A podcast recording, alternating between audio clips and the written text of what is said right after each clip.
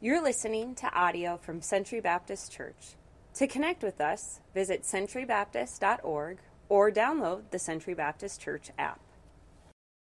Hi, uh, we are the DuPauls. I am Jason, and this is my wife Kristen, and Penelope, Liam, Gemma. This is Lennox in my arm. That's Phoebe. All right, the Advent passage for this morning is Romans 15 8 through 13. Tell you that Christ became a servant to the circumcised to show God's truthfulness in order to confirm the promises given to the patriarchs. And in order that the Gentiles might glorify God for his mercy, as it is written, Therefore I will praise you among the Gentiles and sing to your name.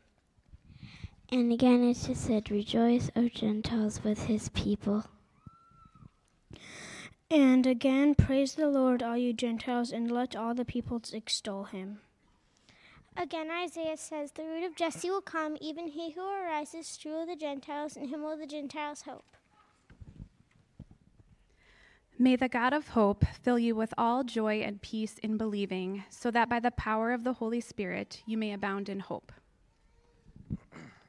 Hope, love, and joy are only truly found in Jesus, and it's only through him that we can have true peace.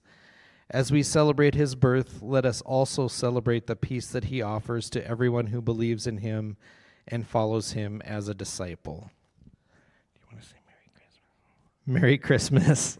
Merry Christmas. Thanks, you guys. Well, Merry Christmas, everybody. Thank you so much for being here. I don't know about you. Uh, I needed this this morning, right? Uh, I know that, that in the midst of, uh, of celebrating today and what today is all about, there's, there's just been a lot of, I've talked to a lot of people. There's been a lot of chaos, it seems, in the past week. Some of you are, you're here, but you're not happy to be here, not because somebody dragged you to church. Maybe that's the case, but, but because you're supposed to be in another state you're supposed to be with other family members, and all of the weather just kind of threw that all out of whack. And so there's this stirring this morning about I should be with them. We don't what to do with ourselves. We're having frozen burritos for lunch. You know, I, am not sure. Uh, there are some that I've talked to also this week that, that I know that, that the holiday season, this is hard right now because maybe in the last year you've had to deal with just other family issues. Maybe someone who's normally with you uh, at Christmas is, is now you're separated from them, and it's been tough just uh, whether they've had to go to a home. Maybe you're watching today from television and you wish you could be here. And so there's just a lot of stirring that, that's going on in our souls and our hearts. Maybe you've lost a loved one, and this is your first Christmas uh, without them. And we come to a, a, day like today and we're celebrating the birth of Jesus, which is absolutely worth celebrating. And, and in it, as today we'll talk about, that he brings peace on earth. And for a lot of us, we're going, so where is it? Because I'm not, as Pastor Ethan said, I'm not feeling it today. How many of us today would say, man, I, I would just settle for five minutes of peace in my house, right? I, I would uh, just settle for 10 minutes of peace of mind. Maybe you snuck out of the house. You left all the in laws at home so that you could have some peace uh, this morning. Uh, but do we understand it? Today, uh, that's all I want to do. I want to look at a very familiar psalm as we've had this theme of a vintage Christmas about looking back, but yet at the same time, in the looking back, we look forward. This promise that God had given us in His Word of salvation, but not just salvation, but what comes along with it hope, joy, love, and today, especially peace. Psalm 23 is, is typically a passage that we read and we take a look at uh, for a funeral. But today, we're going to look at it uh, on a birthday. And we're going to celebrate who Jesus is and what it is that he's done for us so that we can understand that today we can receive peace, meaning we can live uh, with peace and find it truly. A lot of times when we talk about peace, we our minds do go to it's just an absence of commotion. is really what peace is. That's just what I wish in my life, when in reality, what, what true peace is. Peace that we find in Christ alone is actually not the absence of commotion, but it's, it's the presence of serenity. It's what we receive rather than what we block out. Biblical peace is shalom, it's a wholeness. It's God's design for us, for us to be complete full well being within ourselves, within our soul, within relationships with others, and most importantly, in our relationship with God as the Father. And that's what His desire is for us. That's what came to us in Emmanuel, God with us. Completeness, wholeness, everything that we needed. Peace is not something that can be achieved. You can't listen to enough calming meditations on some app before you go to sleep at night, or, or listen to enough music to create peace. Peace cannot be created, peace came, was given to us in Christ alone. And so this morning, as we look at Psalm 23, I want us, as we read through this, to, to also focus on why we're here this morning to celebrate the coming of Christ. Let, let me just, I don't want to read the entire psalm because I don't want us to get ahead of ourselves. So let me just take a, a, a couple of verses and then we're going to unpack it a little bit on how to re- receive peace. But as we begin, let's just bow in prayer. Father, thank you for this morning. I, I just give you incredible praise for all that you have done already. Thank you, God, for, for children, the joy that they have, uh, the, the, just the, um, willingness to just let go in worship, to lead us well. Thanks for using them, God. Thanks for them being here. Thank you for this time that we could gather together as friends and as a church family to just worship you. For these next few minutes, God, I pray that you would lead and guide my words, that they would sink deep into our hearts, our souls, our minds, that we could leave here truly knowing the Prince of Peace. Amen. So, Psalm 23 is written by David. Many people know this really well. It begins The Lord is my shepherd. I shall not want. He makes me lie down in green pastures, and he leads me beside still waters. He restores my soul.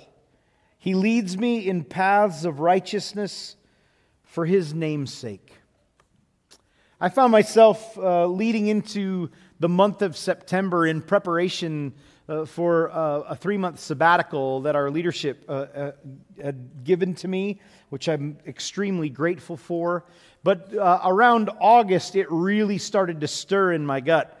I got a lot I got to get done before I, I, I step away and a lot of meetings with a lot of staff who, by the way, have done a fantastic job. I said, the greatest thing that you could do for me to give me rest is you guys just plan Christmas. And they did a fantastic job. It's been such a great season. I love our staff that we have here. And, and uh, but again, along with it is I got to make sure I got every, get everything done, right? All the T's crossed and the I's dotted.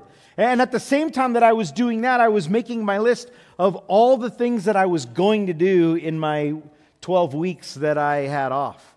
Oh man, the house projects that I had listed, and I've got an old Volkswagen bug in my garage that I was going to, you know, get to work on and maybe even take some welding classes so I could learn how to really uh, fix that car up. And I'm going to do some traveling and I'm, I'm going to read all of these books. And I had all these plans for all the writing that I wanted to get done. Uh, and what I found in myself is that toward the, uh, the beginning of, of my sabbatical time, as uh, just uh, again um, about 17 years here at, at Century, uh, and realizing that, that I was causing myself a lot of stress and strain and anxiety by just, like a lot of us, by just filling up my schedule. Uh, because as so many of us are wired, the, the more full our schedule is, the more important we are, we tell ourselves, right? Uh, the more valuable we are. I don't want to say no to anybody, so absolutely. Whatever you need, like I'm all in. get myself into a lot of trouble, and I found myself with more anxiety than I had ever had. And And then I moved into my sabbatical and started to realize as I looked at all the things I wanted to do. That first morning I woke up, I'm like, oh man, I was up early. All right, what am I going to do first? And then I realized there's no way in the world that I'm ever going to get all this done. And, and, and I was paralyzed by it. And then I sunk into like this depression of, uh, I, don't even, I don't even know if I want to start any of it now. It was a really difficult first few weeks for me. For somebody who's wired with accomplishment means I'm a somebody, right? It gives me my identity. And now all of a sudden, I was finding myself not accomplishing much of anything at all. So, who am I? It led me back to the Word, and I, I, I got up one morning and I took a look at Genesis 2. It was just really the only thing that I had in me. And I wanted to look at what did it mean in Genesis 2 when it said that God created the world and then he rested? Because that's what Sabbath, sabbatical is all about. It's a reflection, it's given to us by God to say, hey, take a break. We're not that great at it as Americans, our culture and our society. And in my study, it didn't, it didn't take long. I didn't have to spend days studying it because I just went back to the word rested. God rested. It means he ceased. He ceased creating. And it was in that moment that all of a sudden I just felt like a giant breath uh, in my lungs uh, and a, kind of this new lease on life of just saying, that's what you're going to do on sabbatical. You're going to cease. You're going to stop trying to accomplish. And you're going to trust that the work you've done has been good enough and that God's got the rest of it. And He'll do a work in you because that's ultimately that's what I needed. More than a, another long list of accomplishments, I needed uh, no list of accomplishments. I needed to know that all I was able to do was just to rest, that, that my three months could end uh, and, and I could, with confidence, when people, because that, I mean, that's just the question that I get, get asked. I'd be out at the mall or at the grocery people say, hey, what are you doing for your sabbatical? Right? That's the question that we, that we would ask. And I don't fault anybody for it, because that was, was, I wanted to give my list, and I felt embarrassed, like this is going to be pretty embarrassing, but not doing anything. Right? Where did you travel? We went to a few places with, you know, some friends and did some stuff for uh, our conference and that, but, but I, but I didn't go a lot of places. I didn't run ragged. I stayed home and drove my wife and daughter nuts. You know, you're still here? Don't you have something to do? But I just got to get out and uh, to rest. And I will tell you the weight that was lifted off of me just by stopping, by not doing shifting my source of satisfaction from my own hands to the one who saved my soul, replenished me, restored me, and gave me rest. I ceased feeling less than if I didn't get anything done. And it's in the ceasing that, that really the Lord filled me up, or I should say, began to teach me what it is to trust in Him. Still working on it. It was really difficult to come back in and, and not want to hit the ground running and pick up on, I got to make up for not being here for three months. But just to trust in the Lord, who reminded me of who I was, helped me to deepen some relationships, make some connections that I had let go because of my schedule, and, and He drew me closer to Him. I'm still a work in progress, I don't have it all figured out. Um, but I trusted in the one who is my shepherd, who led me beside still waters, and who restored my soul. And that's what this is all about. He's the one I follow. But not just the one that I follow, he's the one that I trust. The trust comes before the following. I have to trust that he has my, my best intentions at heart. That wherever he goes, wherever he leads, that I can just follow. I shall not want, David says. In other words, what he's saying is, I'll just stop being concerned. Ultimately, that's what it means. I'm a sheep. Now, I don't know much about sheep, but, but I don't think that a sheep wakes up every morning like, well, I should really read my vision statement, you know, and, and my, how I'm going to live my life and, you know, my goals for the day. Nah, their job is just to wake up and go, okay. And they just listen for the voice of the shepherd. And when the shepherd says, come, or he starts walking, they just go that way. And they don't, they aren't saying, Boy, I really wish this guy would pull over so we could get something to eat or get a drink. When the shepherd decides that it's time, then it's time. And, and a sheep doesn't look around and go, Hey, guys, there's no grass here. Guys, hey, somebody grow some grass. That's not what happens. They just follow the shepherd until the shepherd says, Here you go. The Lord is my shepherd, I shall not want. That's the life of a follower uh, of Jesus. We don't look for more, we don't desire more. Our role is to rest in the fact that whatever the shepherd wants for us, he'll give us. Whatever comes our way is from the hand of the shepherd. Whether we think it's good or whether we think it's bad, we have to trust the good shepherd. If he's led us here, there's purpose and there's meaning. I mean, think about that. A sheep doesn't actually know like where he's headed. Is he going off to sale? Is he going off to get sheared? Is he going off to the butcher? Right? Some of it's good, some of it's really bad for the sheep, but the sheep's job is not to decide what's good or what's bad for him. It's just if this is what the shepherd has for me, then I'll follow him wherever he's going to lead.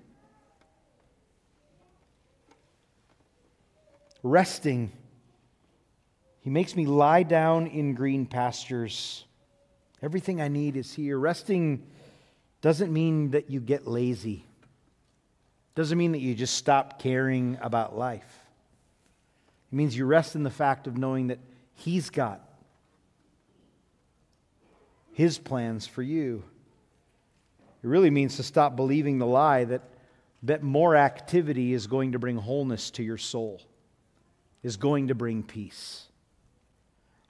To add to it, Jesus comes along centuries later after David writes this psalm and he makes this proclamation. In John chapter 10, verse 11, what does he say? He says, Hey, I'm the good shepherd.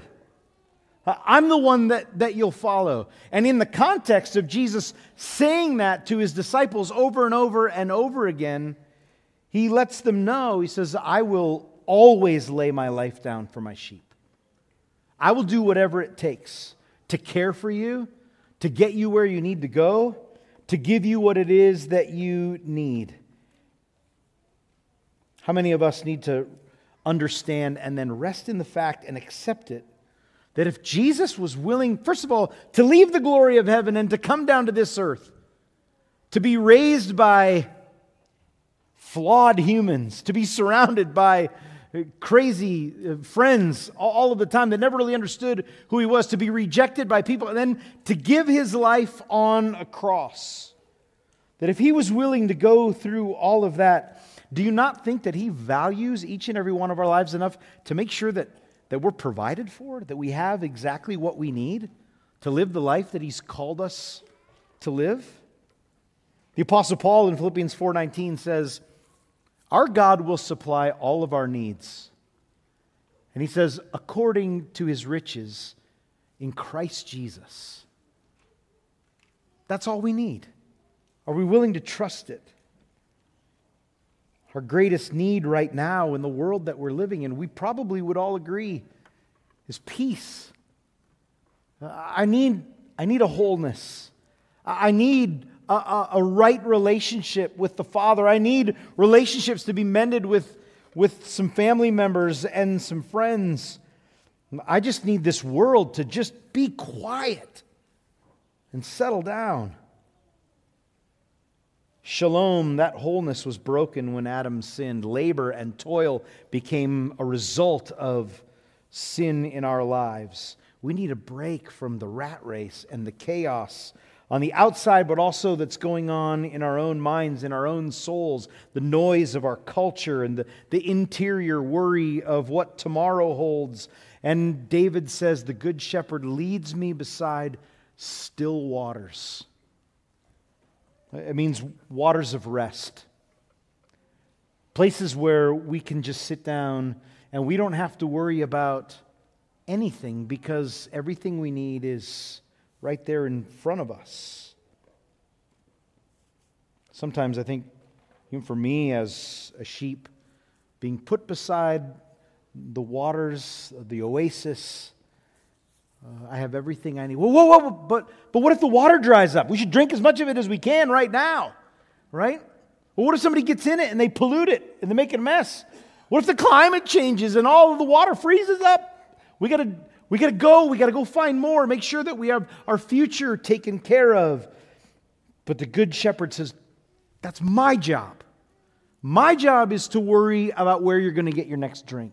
My job is to worry about where you're going to get your next patch of grass. My job is to take care of your needs. Your role is to just follow me. Listen for my voice and then follow me wherever it is that I lead you. Rest in that. Only the shepherd knows what the sheep need tomorrow and the next day, and, and he gives us what we need today. This is what you need today. Let me worry about tomorrow. How many times in a season of dryness, worry, fear, our response is to what? To work harder, to save more, more activity, to create, to go looking for pools to sit beside to try to find peace, thinking that it's going to give us peace. And we learn very quickly this is so temporary. It's not fulfilling. Can we trust Jesus that He's exactly what we need? He gives us exactly what we need, and then just cease, just rest in that. Psalm 62 1 says, Truly, my soul will find rest in God, for my salvation comes from Him. And that's all we need. That's the goal. Because rest is only a means to an end. What we really need is restoration, wholeness, purpose in life. We find peace uh, not just uh, in our rest, but also in a refocus. Verse 4 says, Even though I walk through the valley of the shadow of death, I will fear no evil, for you are with me. Your rod and your staff, they comfort me. He is going to lead us down the right paths. He says that. I'll lead you down the right paths. Everywhere that we go, everywhere that Christ takes us, everywhere that God wants us to go is right, because that's all that He does. That's all that He knows how to do. Our role is to follow him wherever it will be, even, even in the scary moments of life, which so many of us unfortunately have the opportunity to walk through on a regular basis. The valleys of deep darkness, even though you take me there, I will fear no evil, David says. I'll fear nothing because you've got the rod, you've got the staff, you're the one in charge. So I'll trust it. And I'll just keep following you. The bigger question that we have to ask ourselves and convince ourselves is like I said, is we need to believe that we're, we're valuable enough to the shepherd. That he's not going to lead us into a dark place and then let us go.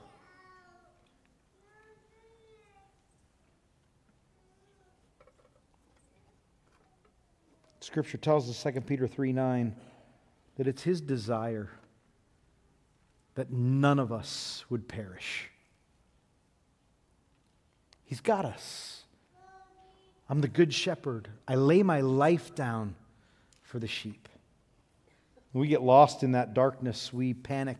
We try to manufacture safety for ourselves. And what we need to understand from from this is just because we're believers Just because we are His, followers of Christ, doesn't mean that, that we're not going to go through dark times. Right? That's what David says. You will lead me through the dark valleys. But what we need to understand from that is He's taking us there, right? Well, we, we want to shake our fist at God. Where are you in the midst of it? He goes, Well, I'm right here. I got you here. It might seem as though I'm not there because it seems so dark, but, but I'm the one that's leading you not just into it, but I'm going to lead you through it. Because there's something better coming on the other side, which we go back to. What's on the other side? Better water, stiller waters, greener grass. So follow me, because we're going to get there together. Our role is, is honestly, it's not to, hey, stay calm uh, during the difficult times. Our most important role is to realize that in the midst of the darkness, we're benefited by the presence of the Good Shepherd. That He's there with us at all times. What's significant about David's words here is that they go from being about God, right? Uh, all of a sudden, when he, in the first three verses, he leads me beside still waters. He restores my soul. He leads me in paths of righteousness. Even though I walk through the valley of the shadow of death, I will fear no evil. All of a sudden, it becomes, For you are with me. It's no longer for He's with me. David's, I, this is now my my prayer that I have to say, I have to believe it. I have to tell you that I believe it because I'm in the dark times. And I don't just need to remind myself, but God, I need to make this commitment to you that I'm trusting you for where you're taking me and how you're leading me. I will fear nothing because you're with me and your rod and your staff, they comfort me. He begins this psalm talking about why he should have peace to a confident prayer to God about why he does in that short amount of time. And a lot of us need we need we need that that refocus, don't we? It needs to go from from what I what I read about God, what I know about God to actually letting it sink into our souls. I'll move my feet, right? action is to follow him wherever he leads. The final two verses You prepare a table before me in the presence of my enemies. You anoint my head with oil, and my cup overflows. Surely goodness and mercy will follow me all the days of my life, and I will dwell in the house of the Lord forever. It's in these final two verses that the picture changes. It goes, David goes from, from God, you are my shepherd, to now what? you are an incredibly good host. Sinks in really well, Christmas time, right? Some of you are here and you left one family member at home because they're making all the Christmas lunch, right? They're, they're getting ready to have everybody over. Maybe you are just like, would you just be quiet? Let's go. I just came to have my kid in the choir. We got to get going. I, I got a lot of people I'm going to host today because we want to be a good host. And that's what David says. You're not just a good shepherd that leads me, but you're also one that sets the table before me in the presence of my enemies, in the dark times, it, when, when I'm surrounded by people that are coming after me, uh, you grant peace and you bless.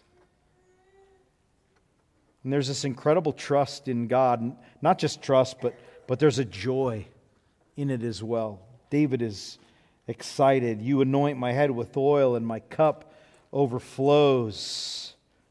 When I'm surrounded by those that maybe want to harm me, not just humans, but, but the evil one, when it seems like the times are dark, whatever it is, he says, I'm just going to sit here and, and I'm going to see what good things you do, God.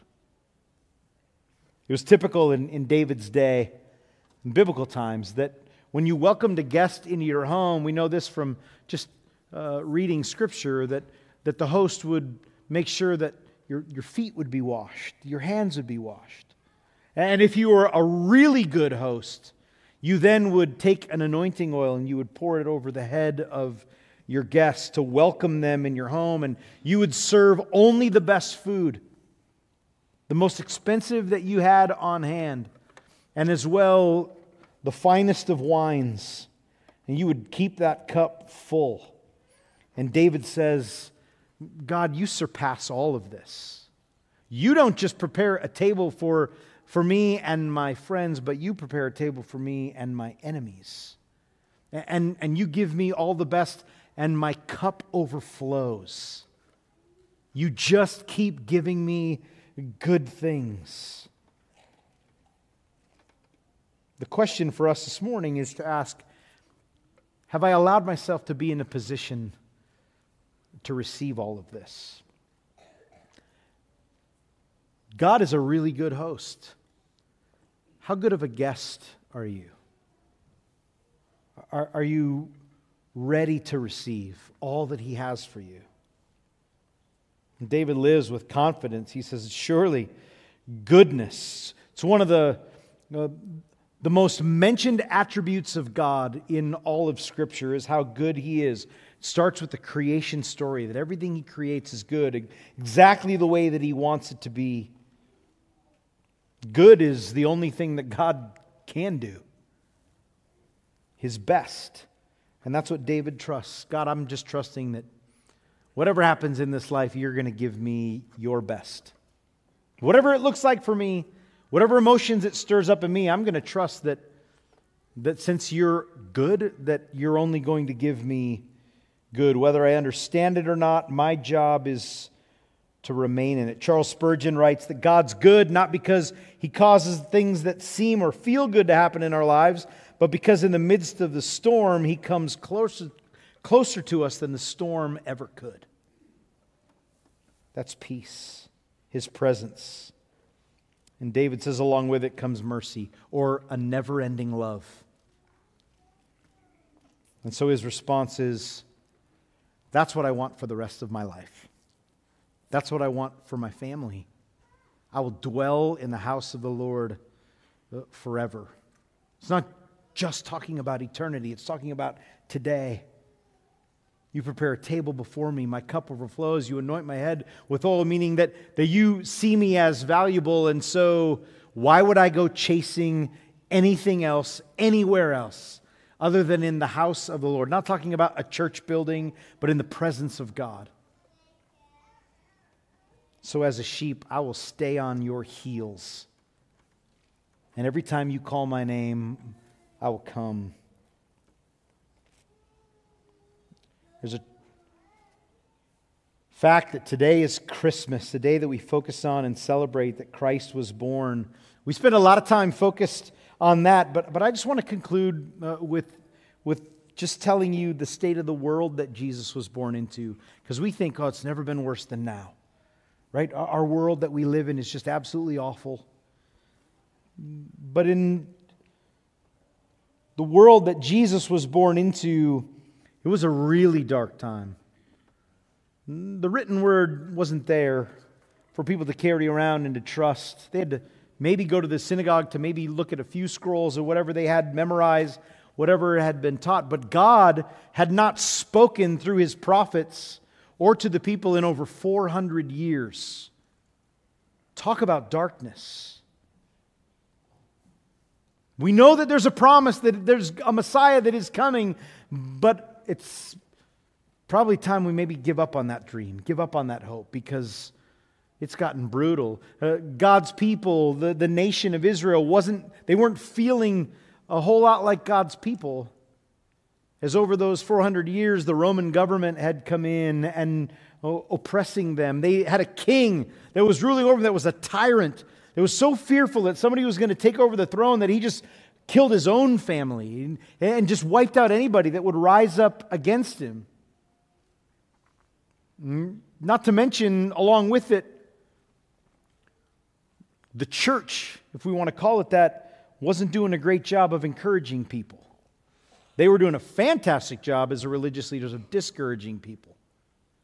Because they really, as the religious leaders, kind of became pretty good partners with what was going on in the government and found out that we can make some money by being the religious right. Uh, but the only way that we're going to be able to stay here is to make sure we hold everybody else down. So, so let's just tell people that they're never going to be good enough. That they got to keep trying to try to earn God's blessing, to try to earn God's love, but they're never going to be like us. Imagine, imagine just being an average uh, member of society in the nation of Israel, in the world in those days. It was dark, there wasn't any hope. Other than what you had been told your entire life as a good young Jewish child, to just hang in there because God has given us a promise that a Messiah is coming.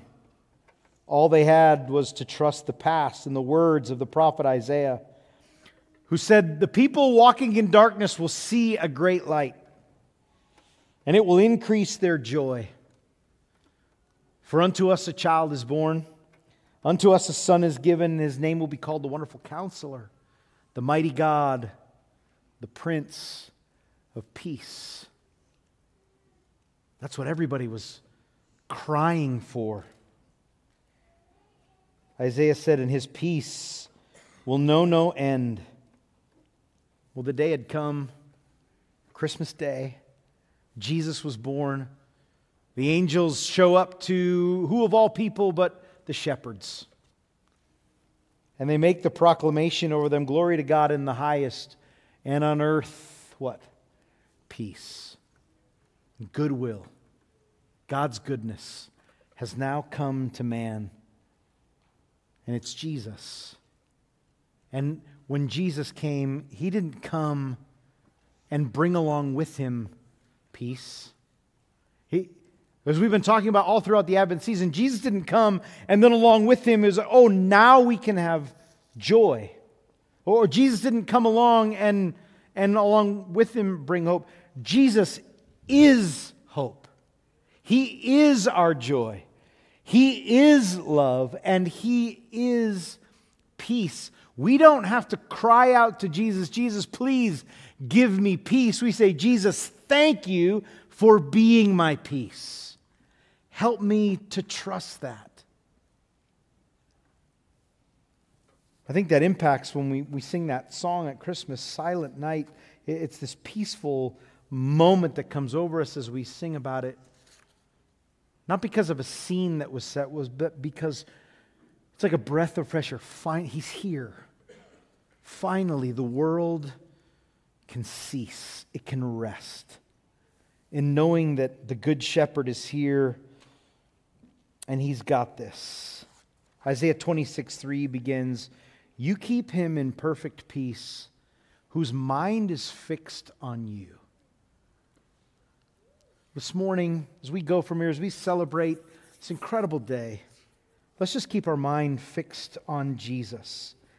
And Jesus told his disciples, Look, in this world you're going to have trouble, but I give you my peace. And, and this is how he explains what it is that where I am, you will be also. If we know Jesus, wherever we are, there he is. We have peace. Receive it, accept it, live into it. Merry Christmas. Let's pray. Father, thank you so much for today. Thank you for your word. God, we know that your word, it all works together. You've given it to us so that we could know you more, know how to live our lives, and to see the message of salvation in all of it. Today, we could have picked any text from any book, any chapter, God, and it all points to what today is all about the Savior. Thank you for not just what you've given to us today through your word, but now what you're going to do through us. As we go from here, Father, whatever situation we find ourselves in, may we trust that every step of the way that you are leading us. Amen.